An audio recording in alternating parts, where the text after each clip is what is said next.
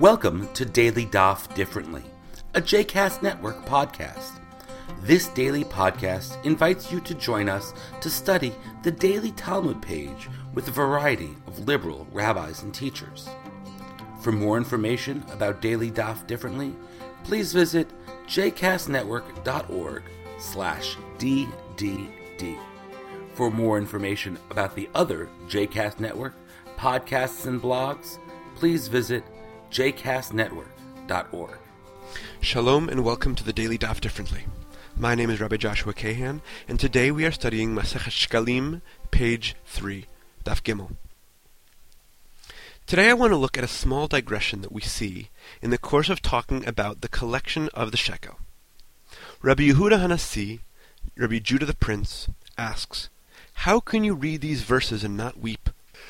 He's referring to a list of three pairs of verses, each pair having one good and one bad image of Israel. First, in giving to the Mishkan in Exodus 25, we learn that all who wanted to give gave money or treasures. Seemingly not everyone. For the golden calf in Exodus 32, however, the Torah says that Kol Ha'am, everyone, volunteered their gold. 2. In Exodus 19, Moshe leads the people out from the camp to the base of Mount Sinai to receive the Torah. But when it came to sending the evil spies to scout out and ultimately denigrate the land, the people approached Moshe of their own accord. 3. After crossing the Red Sea and watching the Egyptians drown, Moshe leads the people in song and praise of God. Yet when, after hearing the spies' damning report, they wanted to spurn God's gift of the land, we find that the people are quite capable of expressing themselves clearly without Moshe's urging.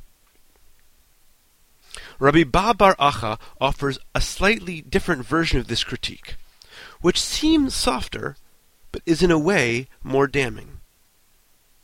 It's impossible to pin down the character of these people, he tells us. You ask them to give for a calf, they give. For the Mishkan, they give.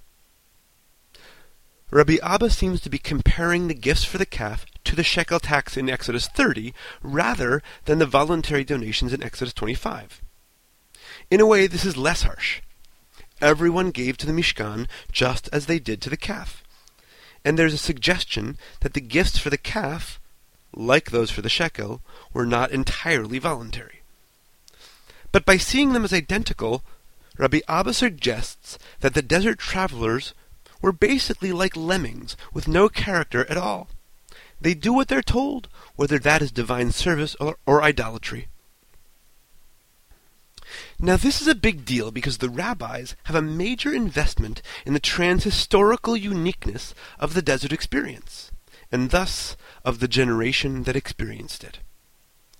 All of subsequent Jewish history is often described as versions of the paradigmatic experiences described in the Torah. Maaseh Avot Siman Labanim. The deeds and experiences of the ancestors are a sign for the descendants. All of Jewish identity is traced back in one way or another to the exodus from Egypt and the receiving of the Torah at Sinai. The very authority of the entire Jewish tradition is said to rest on the fact, as Moshe dramatically argues in Deuteronomy chapter 4, that the generation of Israelites of the desert directly witnessed God's mighty hand in Egypt and saw God's presence descend on Sinai to present the Torah. These are experiences that no other generation of Jews or of human beings would have. And here they are, the generation granted this vision unique in human history. And they run with more alacrity to challenge God than to praise God, to turn away from God than to approach God. You can almost hear the wistful sadness in their voices as Rabbi Yehuda and Rabbi Abba make these observations. What we wouldn't give, they say, to have such an opportunity. And the generation so privileged? This is how they handled it. They were not prepared to fully embrace God, so they ended up trying to run away instead. If only we had been there. Of course, none of us know what we would have done had we been there. In every generation, each of us is expected to see ourselves as we, as if we ourselves had left Egypt, as if the story had happened to us personally. But it's a fake out, and we know it, because we were not slaves in Egypt. And we know for sure that experiencing the life of a slave would without question have had a profound impact on our personalities and on our view of the world, one that we cannot begin to reconstruct or guess at. Elsewhere, elsewhere, the rabbis talk about how the Exodus had to be led by Moshe because he alone among the Israelites had never been a slave, so his soul was intact. Only he understood the meaning and the, uh, the experience of freedom and of power. Those who had been slaves, the rabbis understand, had internalized the experience of slavery too much to ever lead themselves out. It is precisely the episode of the spies re- referenced by Rabbi Yehuda that leads to the final determination that the generation of slaves would not enter the promised land. That the new commonwealth had to be built by those who were born free.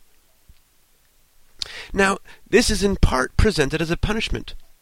But from beginning to end, the rabbis are deeply aware that the generation of the desert, the people who experienced the plagues, the splitting of the sea, and Revelation, are the same people who were so deeply trapped within the slave mentality that they would never escape it and could not possibly build the new the new nation.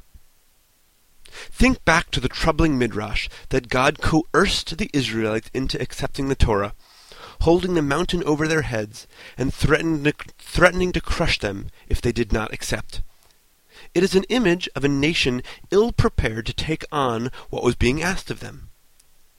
This is an image in which the moment of God's giving of the Torah is only the most preliminary, preliminary halting step in Israel accepting it.